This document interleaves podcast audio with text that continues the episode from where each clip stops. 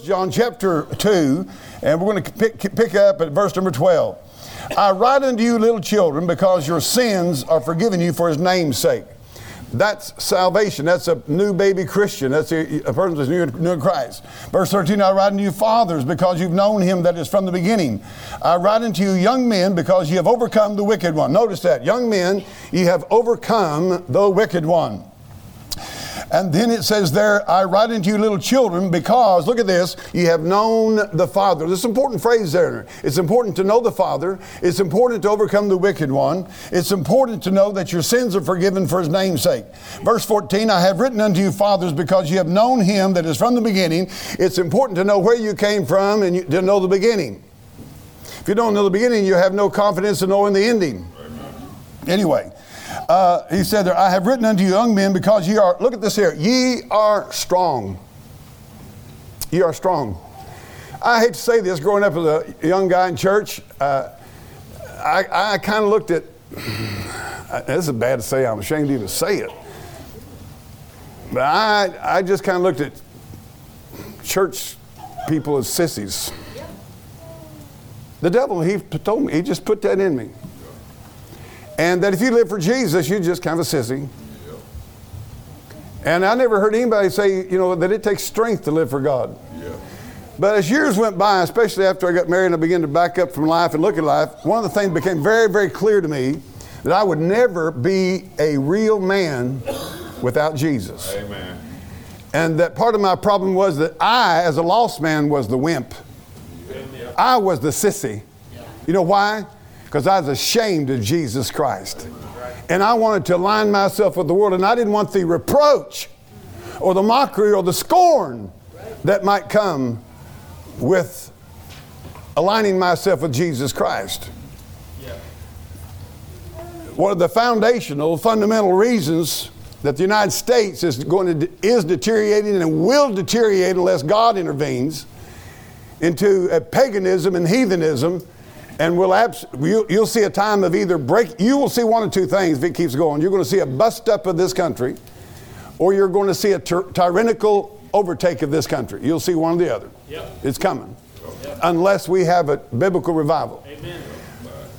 But one of the reasons how Satan did it was to obliterate and destroy in the fabric of American life biblical manhood. Right and take manhood as God created it, move it out, and pervert it and twist it until it was entirely unrecognizable as a biblical foundation of life, the concept of manhood.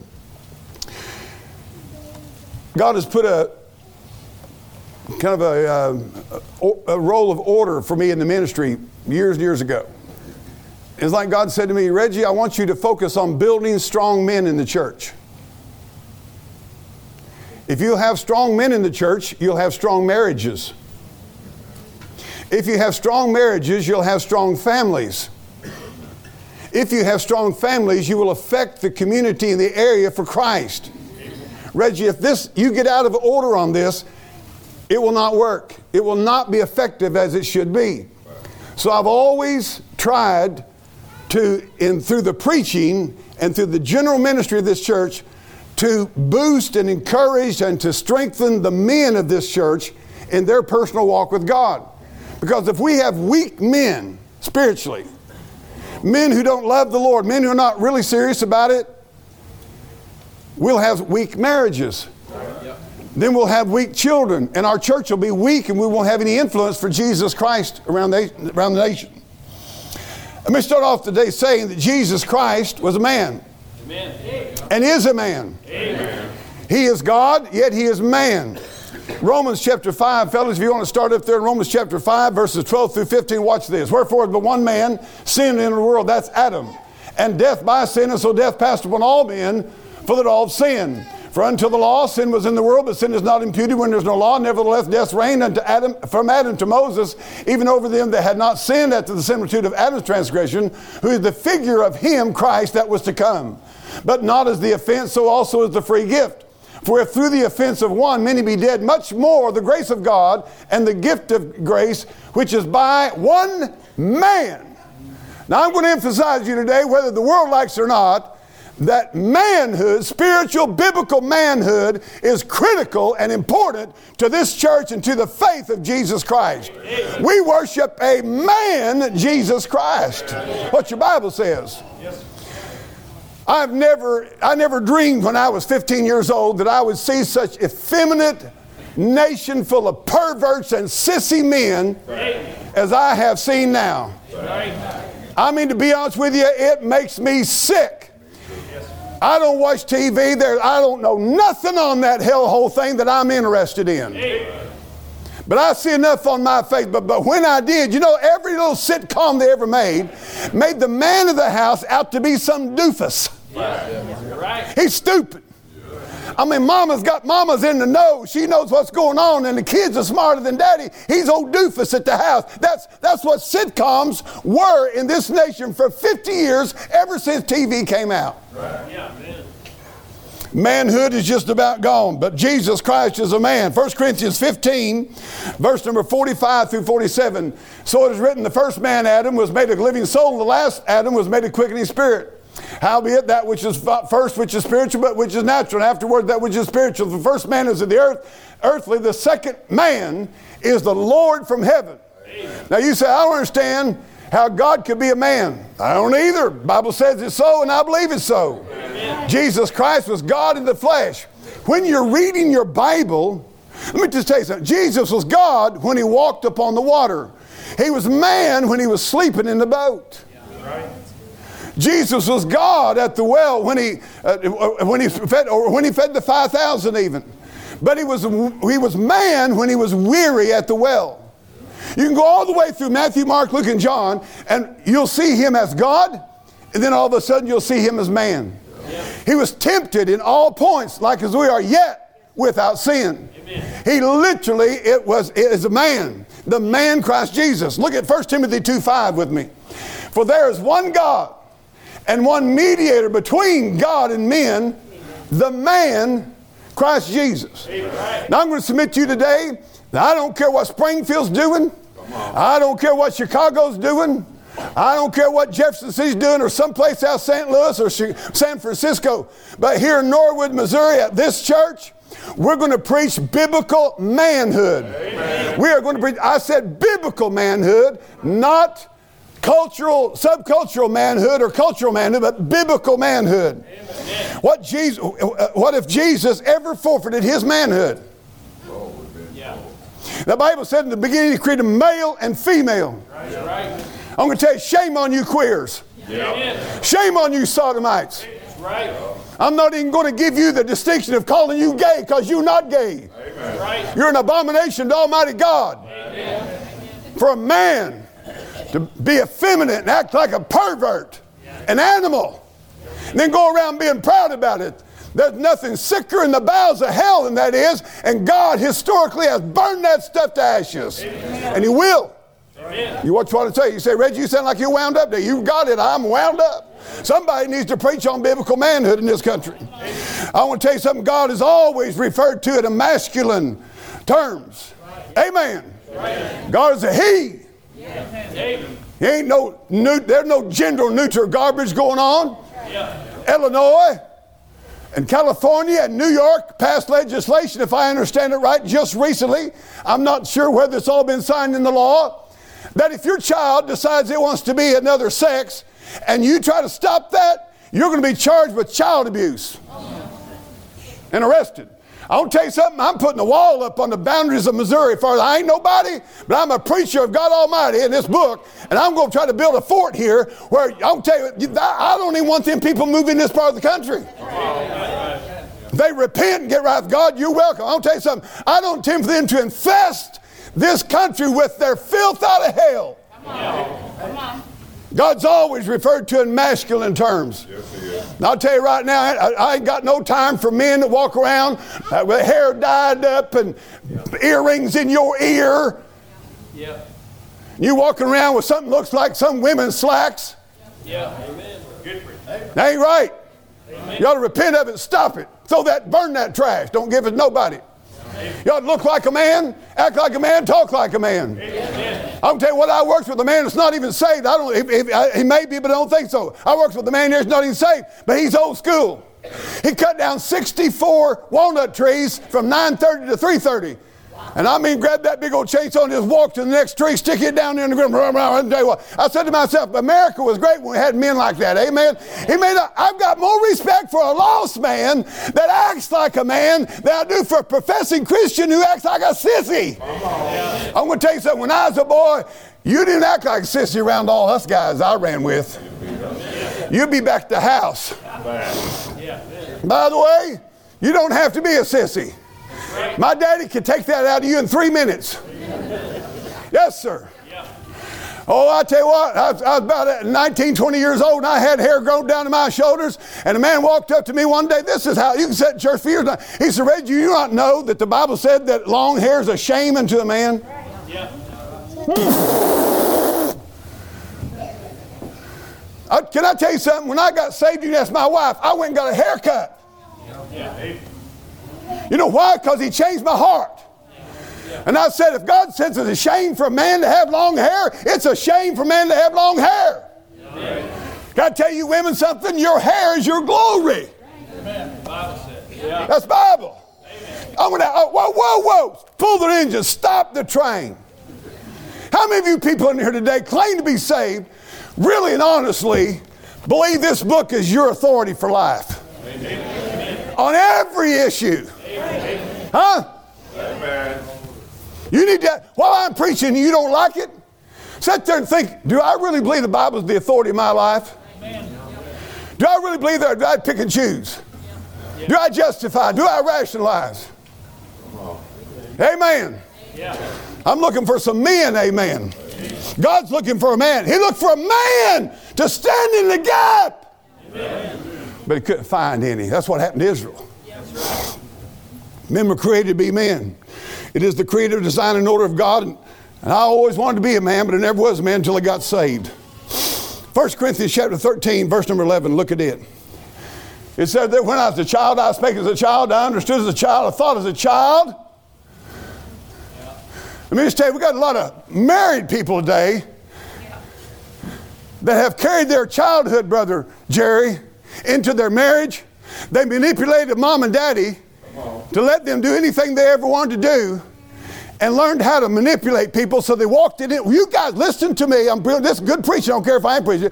You took that into your marriage, and so all you ever do is manipulate. You're still a baby. You're still a child, even though you've got a marriage certificate.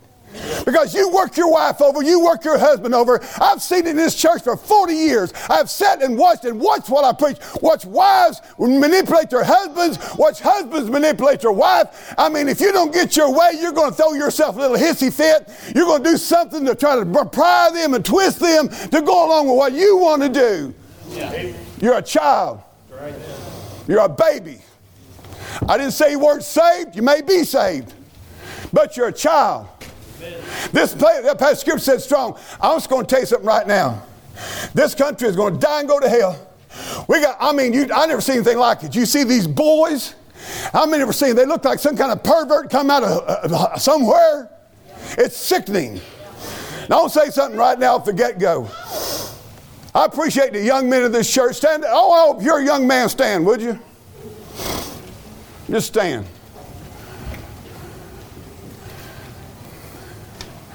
I want you to tell you, I want you to know something. I appreciate you.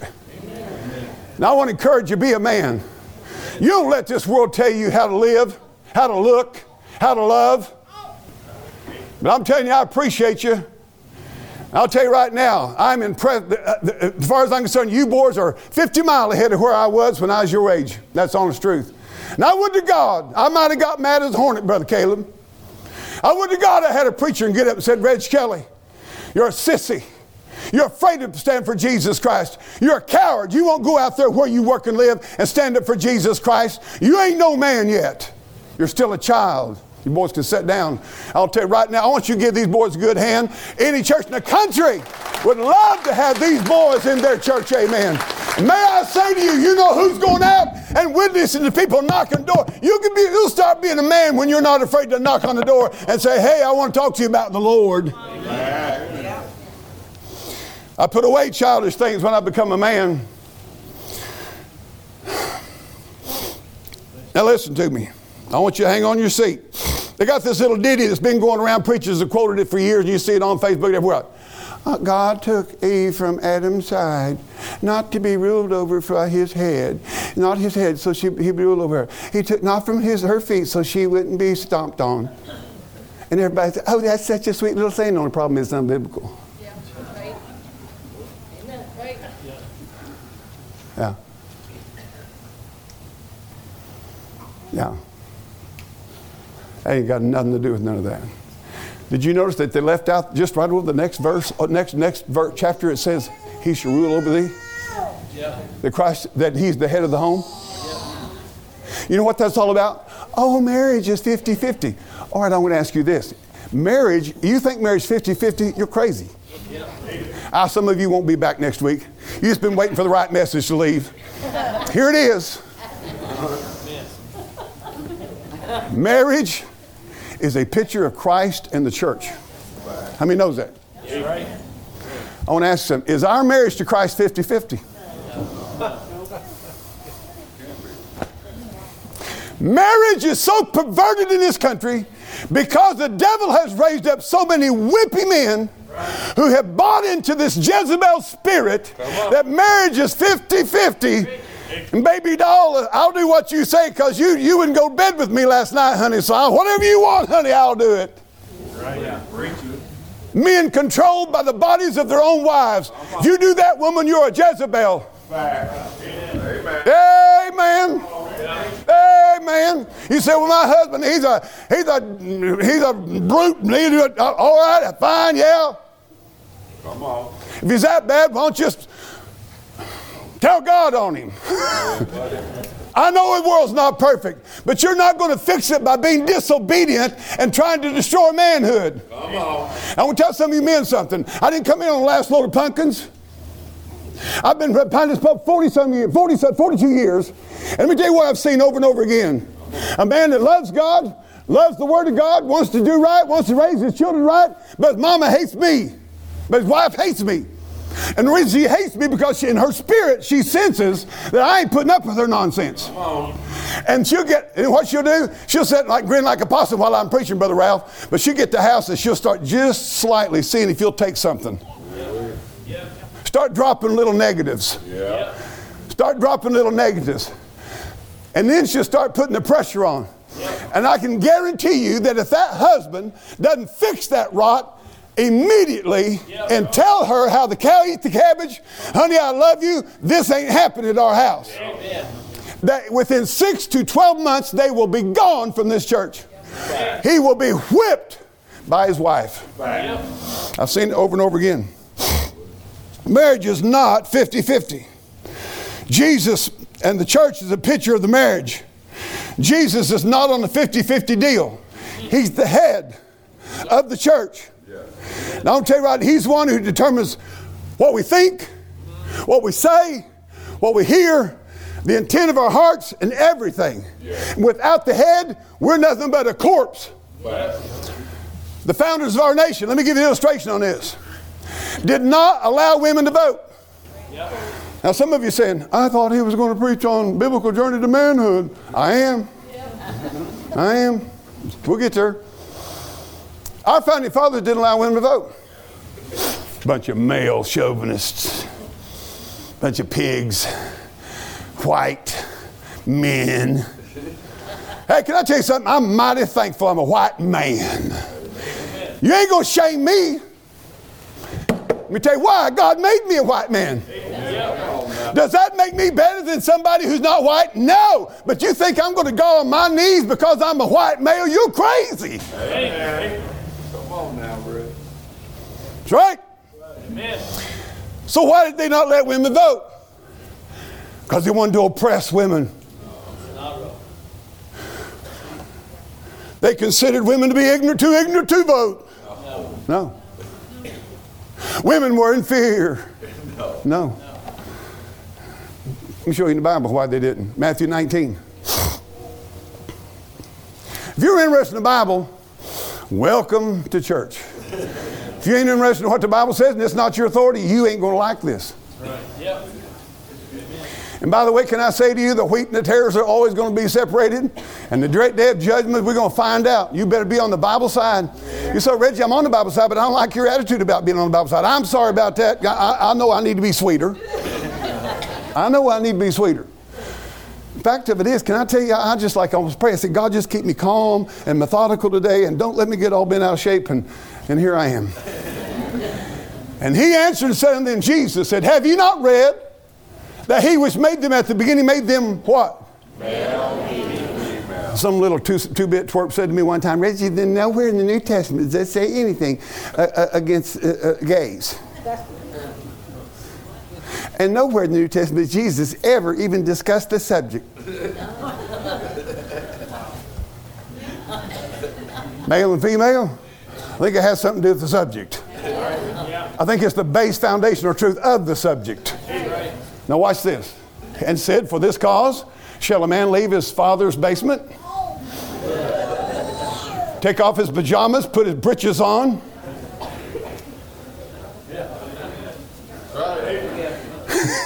And cleave to his wife. Amen. I'm going to have a good time with you, do you not? And they twain shall be 50 50. What? One flesh. Yeah. Hmm. Now, what's that got to do with them not letting women vote? Well, I'll tell you what it has to do. It has everything to do with it. He was voting as the representative of the home. Right. And the reason they were one. He was representing her and his children when he voted. That's right. She was not without representation. What was God doing? Protecting the marriage, protecting that unity, protecting that oneness. That's where that came from. The husband to be the head of the home. You say, man, what are you talking about? A journey to biblical manhood? I'm going to tell you something right now. Listen to me. You're going to, you're going to get hooked up with a girl? You need to have some really serious talks with her. Yeah. Now, I'll get to the part you like about, oh, love your wives as Christ loved the church. I'll get to that. It's there. That's part of the curse on America. We, you, know why, you know why women have gotten like they have? Because men don't love the wives like Christ loved the church. That's what our problem is.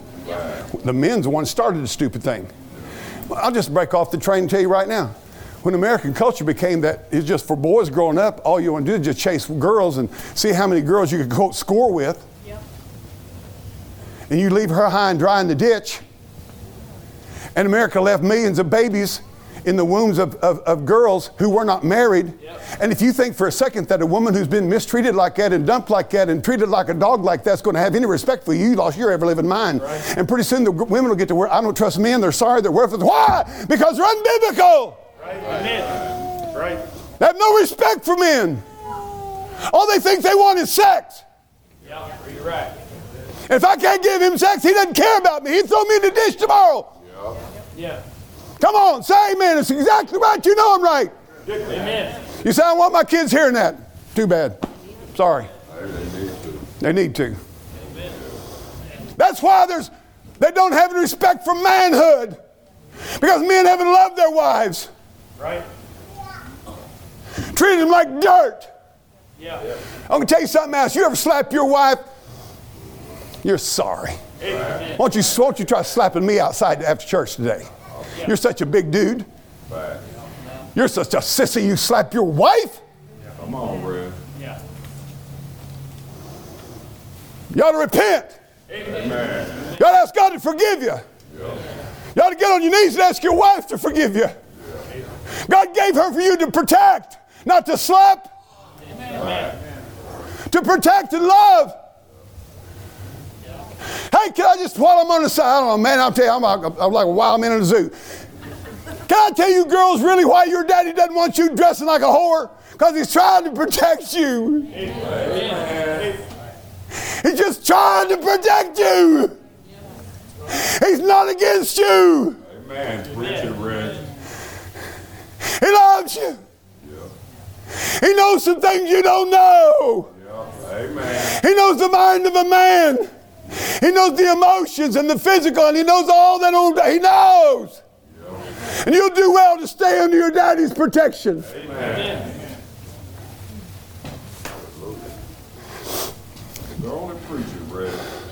I appreciate it, brother.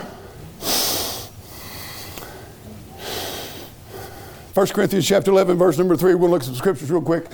But I have you know that head of every man is Christ.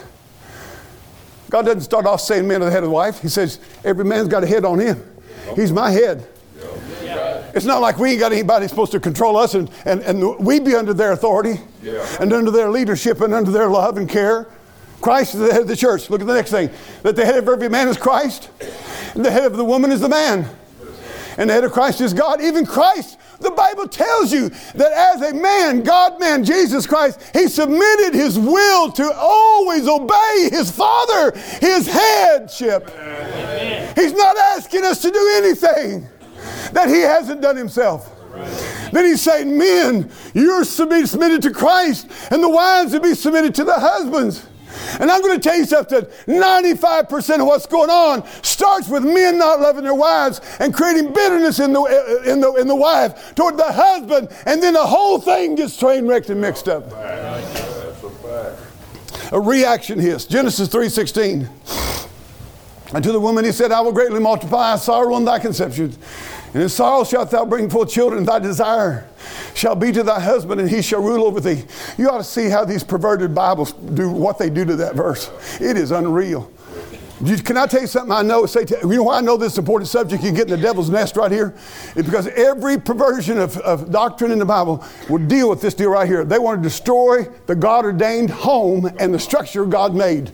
Amen. Ephesians 5, verse 21. Submitting yourselves one to another in the fear of God. Many of you remember Brother Larry Brown's message on submission, right? Be sure you keep that in balance. Watch verse number 5. Wives, submit yourselves unto your own husbands as unto the what? Lord. For the husband is head of the wife, even as Christ is head of the church, he is Savior of the body. You say, Rich, why are you preaching this on a message on Journey to Manhood? Because these boys that stood up while ago, if they don't get these truths down, they'll get themselves perverted before the first year their marriage is over with. Man. There's so many things. That, therefore, the church is subject unto Christ, so let the wives be their husbands. And what do they feel like? 1 Peter 3. Likewise, you wives, be in subjection to your own husbands, that if any obey not the word, they may also. That's talking about a lost husband. You're a saved woman, you got a lost husband. They may also, without the word, be won by the conversation of the wives. Only place in the Bible I know of where you can get saved without hearing the word of God. Faith comes by hearing, hearing comes by the word of God. Only place in the Bible where it says that a woman with chaste conversation who lives a godly life can win her lost husband to Jesus. Only place in the Bible. That's a tremendous promise. I remember when I was first just preaching, Danny, you might remember this. It was down at McCamp's Mississippi, guy got up preaching. He gave this illustration, and he said, "Well, he said in my church, he said there's a man, lost man, said his wife wanted to go to church."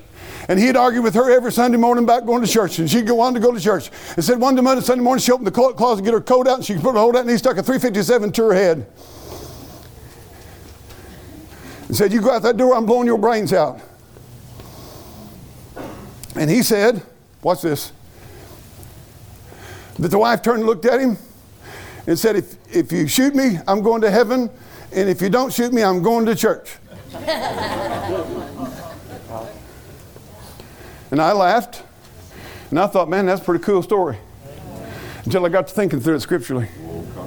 That's why she is having problems. That's why she is having problems.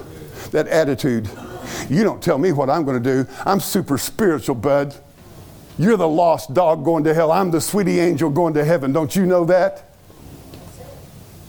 You know what her problem was? Was rebellion toward God ordained authority. You say, what should she have done? You know what she should have done? She should have done what the Bible says to do and said, listen, I want to go to church. I love Jesus. I need to go to church. But if you don't want me to church, I won't go. You say, you, you mean it? I mean that. Yeah. Some of you just got through saying you really appreciate Larry Brown's message on submission leads, bring submission. Did you know what? You know, uh, can anybody imagine what that man's mind went through his mind? He's sitting there holding her up like this, and she smarts that off to him. What went through his mind? Can you tell me what went through his mind? I don't know what I'm going to do with her. She's a self righteous rip. Rebellious as hell, and she claims to be a Christian. Claims to be a Christian, won't obey the Bible she says she believes. Now, he doesn't think spiritually. Right. But you know what she should have done? She should have done that and just said, honey, listen, I love you, but I have to serve God first. And, if you let me, I'm going to head to church. But if you don't, I'll stay home. But hey, I want you to know something. I love you, and the Bible says to obey my husband is unto the Lord. Now, you going to back up and say something here. Your husband gets violent with you and bring you in. I'm talking about, I'm talking about stuff. There's a time to separate. Yep. I'll never tell anybody to divorce in this church. But I will tell you one thing if he gets to threatening your life, it might be a good idea to move out for a while. To get away from him. If he's beating on you, shoot him, marry another guy. Your first husband dead, you're free to marry, right? Don't do that. But I am going to tell you this that if she would have had a godly, sweet spirit that was in obedience to the word, the Holy Ghost then could have been free to work on him. And I can just about tell you that next Sunday he'd have said, honey, if you want to go to church, just go on. Yeah. You see, our problem is we don't have faith to believe God's word will work. We're going to handle it like we want to handle it. Yeah. This is why I'm saying, boys, be super careful who you marry. Yeah. I ain't going here. Let's go to Isaiah chapter 3, verse 12. The Lord standeth up. See, verse number 12, guys. You can, get, get- can you back up? There you go. As for my people, children are their oppressors, and women rule over them. God was describing the spiritual condition of Israel, and He was saying manhood had been forfeited. They had quit leading their homes. They quit praying with their wives. They'd quit worshiping God. They quit living right. They're living for the world, living in their flesh. And He said, I'll bring a curse upon you by letting the women wind up ruling over you. And that's what you're seeing in America today. 1 Corinthians 14, look at this. I, here's one preachers won't touch with a 10 foot pole. Get lightning struck. God's not the author of confusion, but of peace, as in all churches. Let your women keep silence in the churches. For it's not permitted them to speak, but they're commanded to be under obedience, as thus said Lord. Watch verse 35. If they'll learn anything, let them ask their husbands at home, for it's a shame for a woman to speak in the church. How many times was the last time you heard a message on that from your favorite preacher? You know why? Because he's afraid to preach it. Because the culture of feminism, ultra feminist, has invaded the church so much they're afraid to preach on that. Right. I mean, I, I, I don't need to go to Greek to understand that. I don't need Hebrew to understand that. It just says what it says. Amen. And so, so, so it bucks up inside you, yeah, yeah, you take it up with God. Don't you bother me with it. Don't you stop me on the way out of church. That's what it says.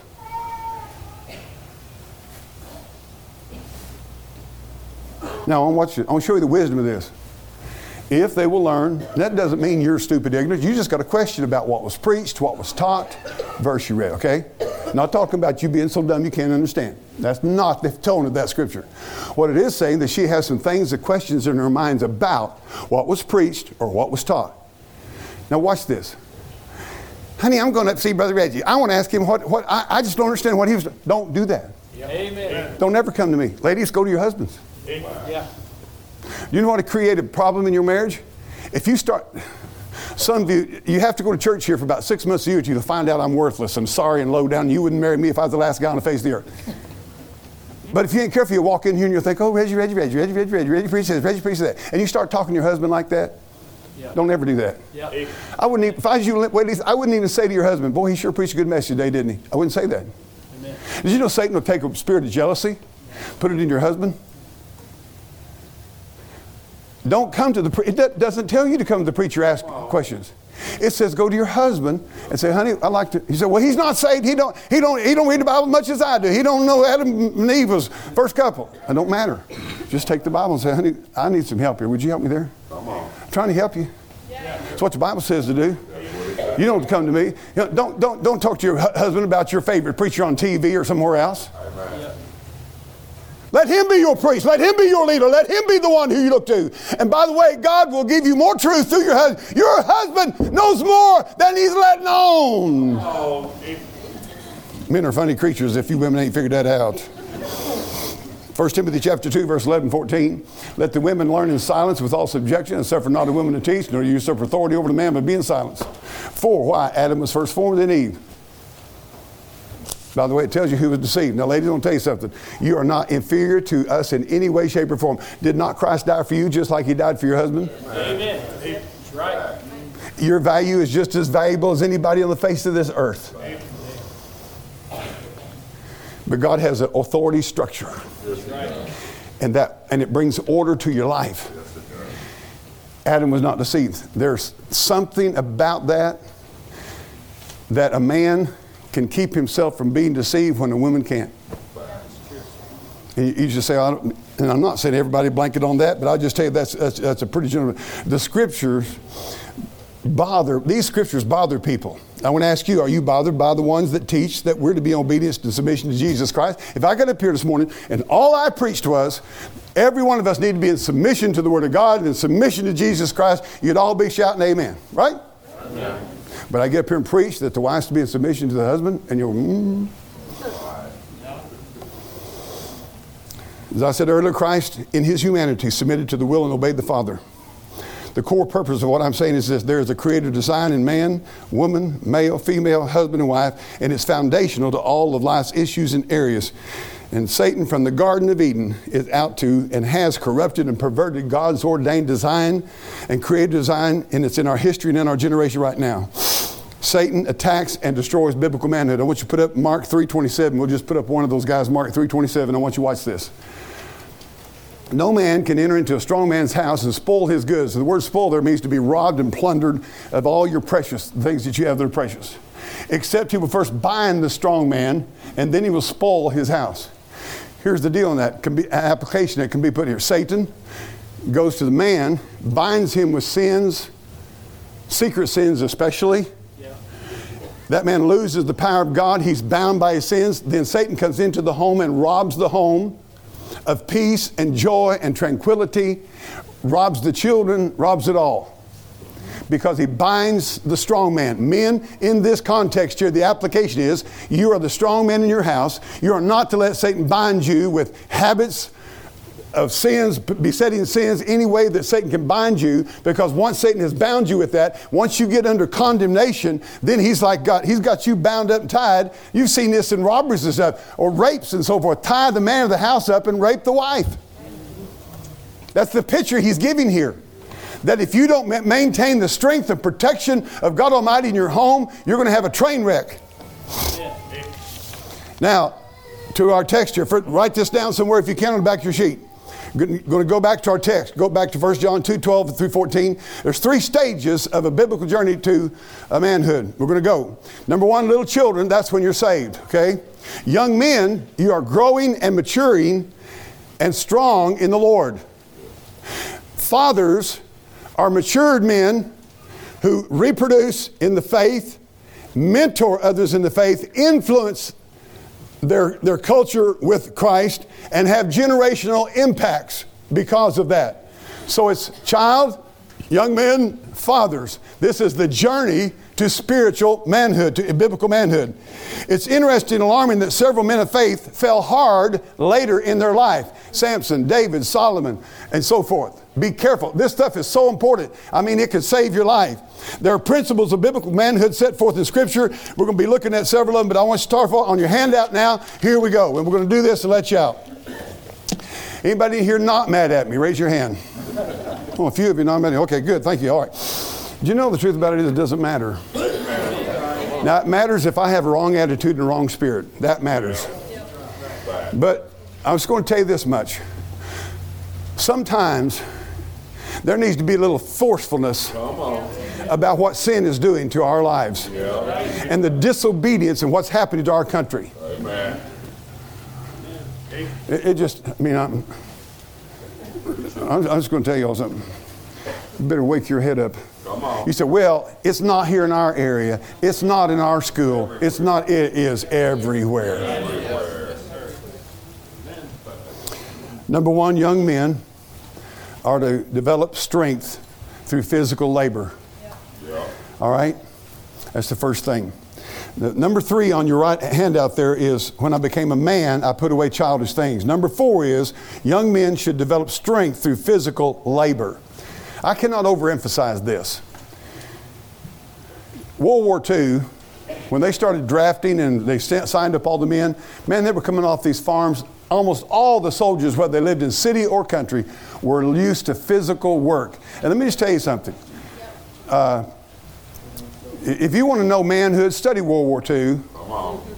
Study the men that came off the fields and the farms and the factories and went over there to war and both run. And I'll tell you, talk about some men who, who weren't a bunch of wimps. Right. Yeah. Can I say something to you boys? Don't, and I know I'm preaching to the choir because a lot of you boys work and you work hard and you do physical work. But I'm going to say this to you. They need to develop strength through physical work. Proverbs chapter 20, verse 29 says, The glory of young men is their strength. Now, I'm going to tell you something I'm not talking about. I'm not talking about you taking a set of weights and going up to the, the whatever them hell holes are where people go up there and they claim they're trying to get themselves in shape and all they want to do is see the women with little tighties on. That's a, that's a woman hunting and a man hunting hole. Amen. You don't like that? I don't care. It's just the truth, and you know I'm telling you the truth. I want you to be admitted about it. You say, I want to get in shape. Well, get you a garden hoe and a push mower. mower. I need to lose some weight. Push, mo- kill your, take the battery out of your riding mower. Get that old push mower that won't start half the time. You do this about 50 times, and you'll get in shape. It's a joke. All this fitness stuff is a joke. It, they, they've dressed it up and made it look like your manliness, all stuff. Yeah. I tell you, it's, it's so bad that half the girls in this church can whip most young men. I just want to throw that in and see how you acted. the glory of young men is his strength. Young men, you ought to work hard and be strong. Yeah.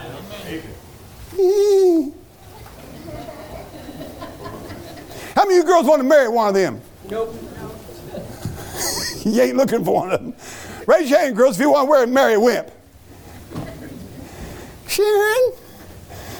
She's shaking her head. No, get away from me.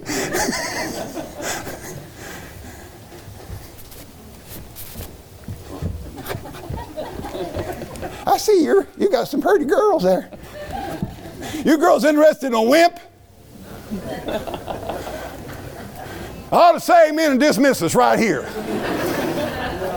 But I'm going to tell you the truth. Some of you boys ain't put you ain't had put an axe in your hand. You ain't put nothing in your hand except a little phone and a and a something that got buttons on it. Your face is square. You've looked at it so much. Your fingers are so soft. Some of you can't start a chainsaw. Right? You need to start, you need, I tell you, buy them chainsaws for the birthday. Genesis 18, the young men dressed, watch this, dressed the calf, slaughtered it, and butchered it. Yep.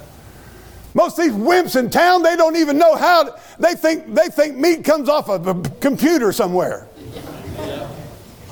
They don't know nothing. They never watched an animal be killed. They never gutted one, saw the guts come out and the blood flow out.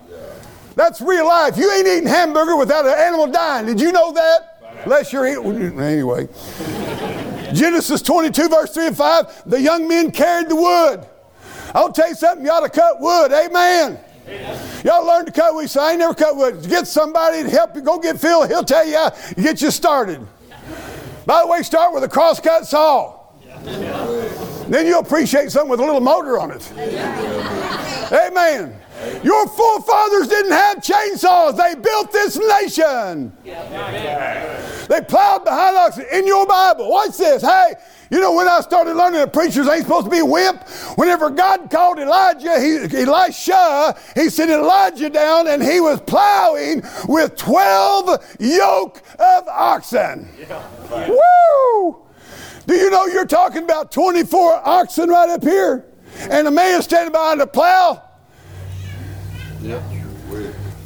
Can you imagine getting up four o'clock in the morning, Danny, and putting the harness on 24 oxen? I'd be wore out. I'm talking about physical work. The lack of physical work is killing people. We've got in our head that, oh man, I'm going to be smarter than the rest of them. I'm going to figure out how to make money without working. Right. You sorry, low down sissy. Amen.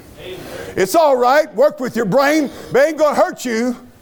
There's a man one time, a, very well known auctioneer down in West Plains country, and I just got out of auction school. I went down to visit him, thought I could learn something about him, and I did.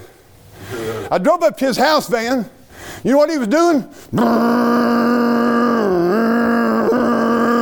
And I stood there and watched him for a while, and he made about four or five rounds of that little push lawnmower. I thought, good land living this auctioneer. I thought he was a big dude, you know, man. He, he just run his mouth for a living.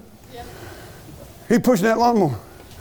I said, uh, he come over and said, Who are you? I told him, I'm Red Skelly. I said, Got out of auction school. He just wanted to come down and visit you, see if I can learn some off of you. He said, Well, the first thing I'd tell you, he says, Work hard and sweat.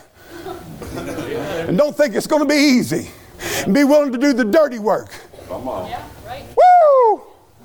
Yes, sir. He, thought- he said, This is good for me. He said, It gets that nasty, filthy sweat and toxins out of my body. He said, I like it when grass season comes. He said, I sweat and I sweat and I sweat. And some of you would feel better. You know what's wrong? They've been taking you to the doctor every time something run out of the side of your nose and took you up to Springfield and been sent you to a doctor and you got 42 shots and you can't afford nothing now. You ain't never worked every time your mom, oh, he's got a cold. Let's take him to the doctor. Let him get sick. Let him puke. Man. Amen. Half time they're faking it anyway to get out of work.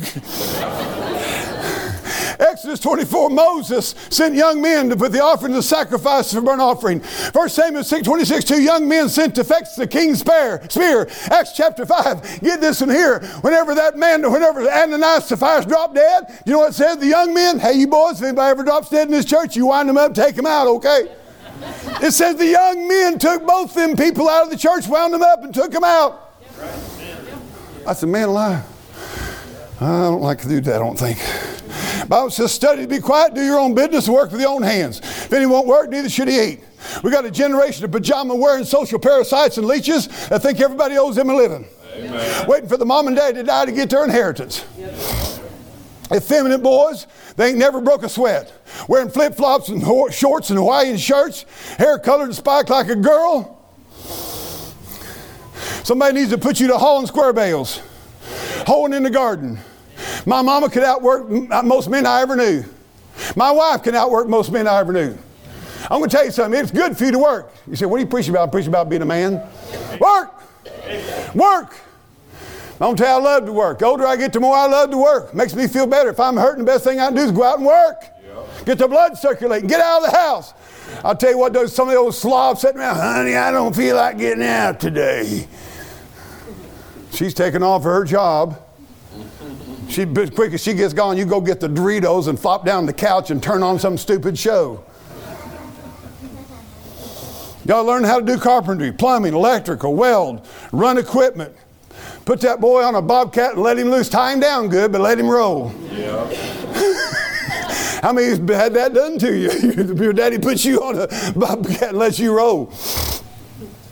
Learn how to fight. Amen. You say, why? Because you might have to whoop somebody after your girlfriend someday. you might have to whoop somebody in your house. You say, well, I don't think we're supposed to just fight. Yeah, you're supposed to defend your family. By the way, you need to learn how to use a gun. You need to learn how to use a gun.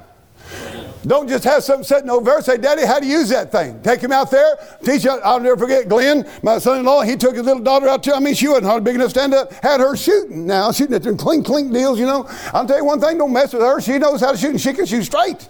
Amen. Teach him how to do that. Pansy hands. How many's ever pulled weeds in the garden? Raise your hand. Well, that's pretty good. I won't say nothing about that. You ought, to, you ought to learn how to pull weeds. That'll take the hide off your little pansy hands. Amen. Sitting around, I'm going to tell you something. If I was your daddy, if I was your daddy and you had a video game, I would use it for target practice, teaching you how to shoot a gun. You don't need no video game. You don't need any of that junk. Amen. It. You know all about the music stars, the sports stars, the film stars, but you don't know the men of God. If you don't know the men of God, you ain't going to know nothing about manhood. Uh, some squirrely deal like Michael Jackson or some of them queer looking things up there dancing around, and you getting all excited. You, you're a pervert to even watch that stuff. You watch them clowns like that, there's something wrong with you. You get up and watch that old witch that everybody's looking at now. What's her name? Uh, Taylor Swift. You like her? You ain't right with God. Come on. You ain't. By her own admission, she's a, she's a witch. Yeah. Her favorite number is 13. She does everything in sequences of 13s for her show. 13's the number of rebellion. Red. Yeah. Oh, some of you. Oh, we won't be at church Sunday. We're going to be down at Branson at that show. Yeah. I have seen people that go, have, when we went to this church putting on Facebook them at the show. You couldn't get them to raise their hands to Jesus Christ in this church house for a hundred dollar bill in their hand. They'd go down some stupid short branch and say, oh. Yeah. You need to get saved. That's your problem. Any man love the world? Love of the Father's not in him. Amen. Amen. Well, has anybody got the idea of what I'm preaching about? Work. All right, next thing. If you want to be physically strong, here's the important stuff. Be morally strong. Yep. In 1 Peter chapter 1, when God says, add to your faith, Bible knowledge. Wake up! Get your head up! I ain't said the prayer yet. Come on. What do you add? to- What's the first thing God says to add to your faith, young men? And you young men, listen to me right now. Virtue. What is virtue? Moral strength. It's the strength inside you to refuse to be Samson, Yep. Amen. Come on. that you refuse to be David. I will not let a woman. Now I will tell you boys something. Just, just hang on to your hat. Most of the girls that mess up a, virg- a boy that's a virgin is some gal that's been to rodeo 42 times already. Come on. Yeah. and she wants to mess you up. Yeah. Are you listening? Yeah. Boys, steer clear of that girl who you can sense in your spirit and her face and her countenance eyes is trying to lead you in the wrong direction. Because you need to be morally strong. Now, I'm going to tell you something. I ain't going to joke about it. I'm, I'm poor one to be preaching this. I've fought morality all of my life. All of my life. It's like a never ending battle. I don't know, maybe nobody else in here like that, but I I have. I have constantly. Proverbs chapter 5, chapter 6, chapter 7. You know what it says? There are highways, highway to death. Or uh, take hold on hell. Buddy. Many, what's this? Many strong men have been Slain by slain by her. Boys, I'm just going to tell you something. If you're not morally strong, God, you know what God says? I don't give a rip about Reggie's pre- Are you listening? I don't care about Reggie's preaching. He can get up and preach the finest message he can possibly come up with out of the Bible, but if he's not morally strong, he's no good. Are you listening to me? Amen.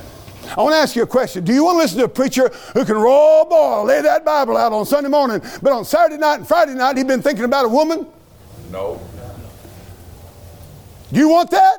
No. How many of you thinks that it would be good for me to be sports morally strong? To be able to withstand Satan's temptations. I'm telling you, boys, listen with all my heart.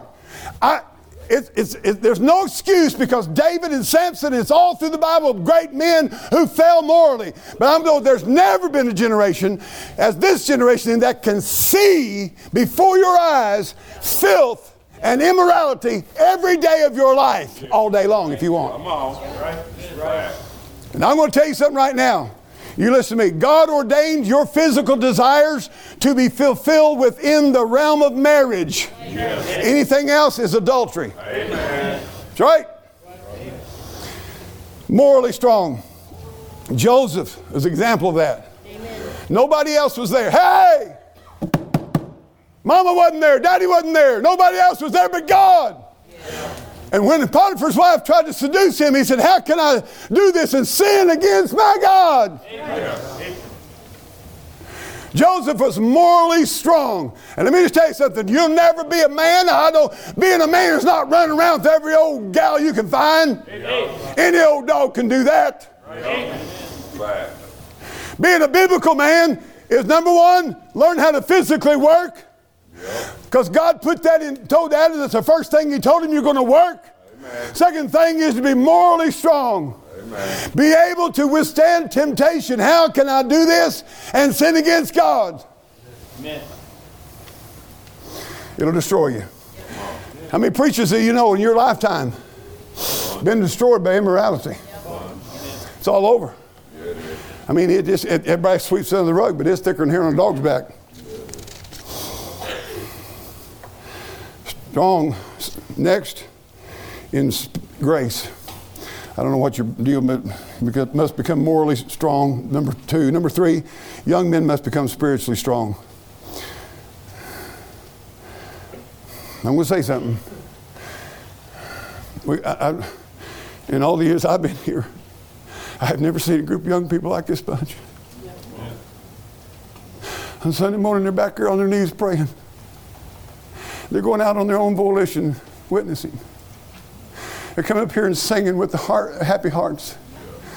They're trying to be men and women of God. But I want to tell every one of you, you're not going to get by without a battle. Satan's going to come at you kids. I don't know. I've thought about it. I thought, God, how in the world is he going to come at them? You don't do what you're doing. But I'll tell you what I enjoy seeing is spiritually strong young people. My son, listen to this. Be strong in the grace that is in Christ Jesus. First of all, be strong in grace. 2 Timothy 2 1.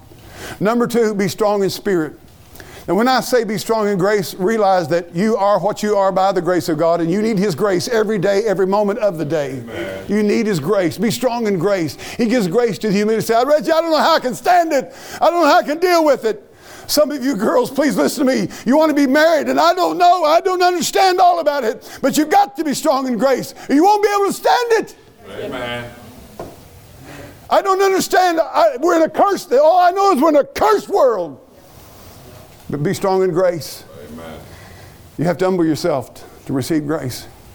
Be strong in spirit. Luke 180, John the Baptist, it was said of him as a young man, he was grew in uh, uh, grace so forth, and he was strong in spirit. Now you listen to me. Being strong in grace and strong in spirit is absolute necessity for victory to become a biblical man. Amen. Without it, you cannot become. Jesus was strong in spirit. Bible says literally, John the Baptist was strong in spirit. Jesus was strong in spirit. Ephesians 3:16 said it is God's will for every person to be strengthened with might in his spirit in the inner man. God wants you to be strong in spirit. You are a spirit. Be strong in spirit. How you say, Reggie, how's that become? Great, deep familiarity with the Word of God. you got to get yourself in the Bible and read and get in tune with God and walk with God and learn from God's Word, and He will grow you spiritually and grow you morally, and God will strengthen you. What does it mean to be strong in spirit? It means that you sense God's presence at all times, wherever you're at. And you have a biblical fear of the Lord. It's recognizing the promptings of the Holy Spirit and being alert to danger as Joseph was. Being strong in spirit means reading and studying and meditating on the Word of God so that you can know the deeper truths of God's Word, the meat of God's Word. Being strong in spirit means discerning the right kind of attitudes and the wrong kind of attitudes and knowing how to respond to them.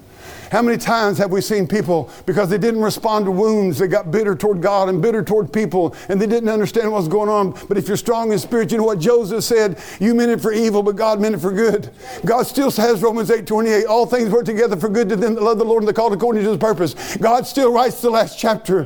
You've got to be strong in spirit and believe that.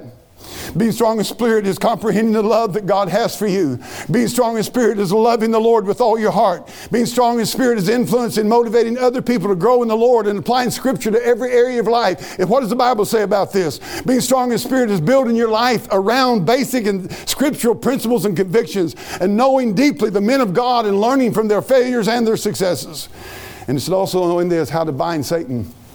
I'm in a spiritual battle right now where I'm trying to learn how to more than ever in my life, spiritual warfare. I'm not wrestling against flesh and blood. Come on now. I'm begging God, Lord, take me into the unseen realm. Show me how Satan has bound. Yeah. God, give me the ability to pray and to use scripture to set the captives free. Brother, I'm going to tell you something. Most of the time, we're about that thick in spirituality. I'm talking about if you're going to go to biblical manhood, you're going to have to face some things in life where it's going to have to be more than lay, I lay me down to sleep and play my soul with cold to keep. I'm telling you, you're going to have to get on the thing of saying, God, take me into spiritual warfare where I can see what's go, really going on behind the scenes, what Satan is doing to that person, the lies. And God, help me to pray in such a way that we loose the captives and we set them free. We need biblical strong men. I hope you'll take it to heart. And then, thirdly, today in closing, number four down at the bottom, you must be strong in faith. And I tell you what, uh, put up Romans chapter 4 if you would. I love this passage of scripture. It's talking about Abraham, the father of faith here. It says, He staggered not. I want you to burn that on your brain. I want you young boys to burn that on your brain right now. I want you girls to do that. He staggered not at the promises of God. You know what Satan's doing every day of your life? Come. Here's what he's doing. You're trying to lay hold of the promises of God. You're trying to grow in the grace and knowledge of Jesus Christ, trying to raise a family for God, love your wife, and be something for America that America can maybe have a hope. You know what Satan's going to come? He's going to kind of stagger you. That don't work. The Bible ain't real. It doesn't work. See, it doesn't work. Look at your eyes. It's not working. And what he's trying to do right now is stagger you. Right. But the Bible said that Abraham staggered not at the promises of God. Amen. Why did he even say that? Because somebody was trying to get Abraham to stagger. Yeah. Right. What was his promises? That he'd have a son, that his wife would bear a son, a special seed that would bring the Savior into the world. He was 100 years old, and the Bible said he staggered not the promise of God through unbelief, but was strong in faith. You're going to be a biblical man. You're going to have to be strong in faith and believe God when it looks like it will never work. Believe him in spite of it all. American Christians have seen preachers fall apart, staggered them. Seen parents divorce, staggered them. Seen Christians do this, staggered them. Is, it any, is there anything to it? Is it real? Look at it. He staggered not at the promise of God through unbelief, but was strong in faith, giving glory to God. Watch this. And being fully persuaded that what he had promised, he was also able also to perform. You know what he's saying? God, you don't lie to nobody. And it don't look like it's possible. I'm 100 years old and my wife's 90. But God, I still believe you. God, I'm not going to believe the lies of the devil. Amen. This is the first segment of this series. Tonight I'm going to preach on when does a male become a man. I want to encourage you. I uh, forgive me for personalizing so much, but I realize that I'm from here to that altar to eternity. Come on. You know, in, in some way, I don't care if I live 20 years. 20 years goes by like nothing. But if I did, it'd be 90. And I realize that if we're going to do something for God, it's got to be done. Yes. Come on. We've got to get at it. Yeah. Time passes by so fast. It does. And I, w- I will say this to Caleb, and, and I, I want all you boys to stand up again. I, I want you to stand up again. Would you, if you're a young man here, I want you to know something. I love you. I really do love you. And I want you to, to be warriors for God. Yeah. I don't want you to be self righteous. I'm not asking you to be cocky and think you're more spiritual than anybody else. In fact, I'm asking you to be humble before God. But I'm asking you to make a commitment to God. I want to be among America a biblical man. Not what the world calls a man, a biblical man. Strong in grace, strong in faith, strong in spirit, and following my Lord Jesus Christ. Let's all stand. We're going to pray and dismiss.